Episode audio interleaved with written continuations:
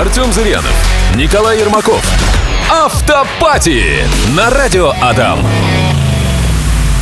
Иван спрашивает, рассматриваю два варианта, оба дизельные, оба 12 года, оба по 200 тысяч пробега, Прада 150, Mercedes M-класс, что посоветуете?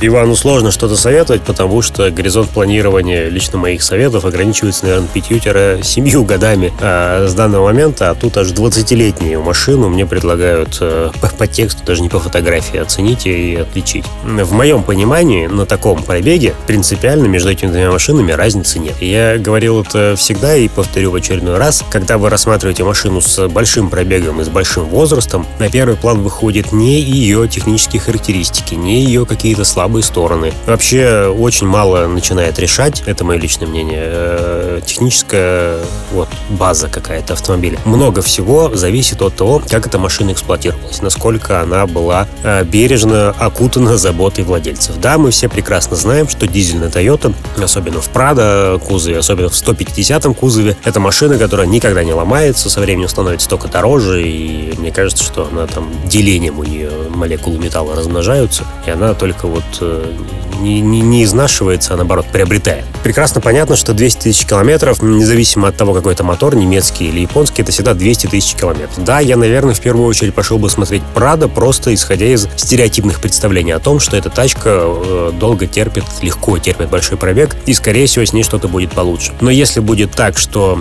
предыдущие владельцы этой машины точно так же думали и не хотели вкладывать в нее деньги, не поменяли ГРМ, например, цепь, не поменяли масло вовремя, не игнорировали ли необходимость замены элементов подвески, а человек, который до этого владел Мерседесом, очень педантично и аккуратно за ним следил, а это приятно, и такие машины встречаются, когда вместе с автомобилем тебе выдают вот такую папочку, а там куча заказ нарядов на замену всех деталей и даже на мойку. Вот тогда надо брать Мерседес. Если мы говорим про две эти машины, то неважно, как они называются, то есть вы можете вместо названия поставить любое слово, и это, это все равно ничего не изменит, потому что 20 лет и 200 тысяч километров пробега это всегда 20 лет и 200 тысяч километров пробега. Езжайте смотрите обе. Посмотрите историю обслуживания, просите заказ наряда, лезьте эндоскопом в мотор. Все, что можно, проверяйте, только после этого принимайте решение. Неважно, какой бренд и какое название модели. Друзья, оставляйте ваши вопросы по автоподбору в группе Радио Адам ВКонтакте в разделе Автопати и слушайте ответы на них в эфире Радио Адам.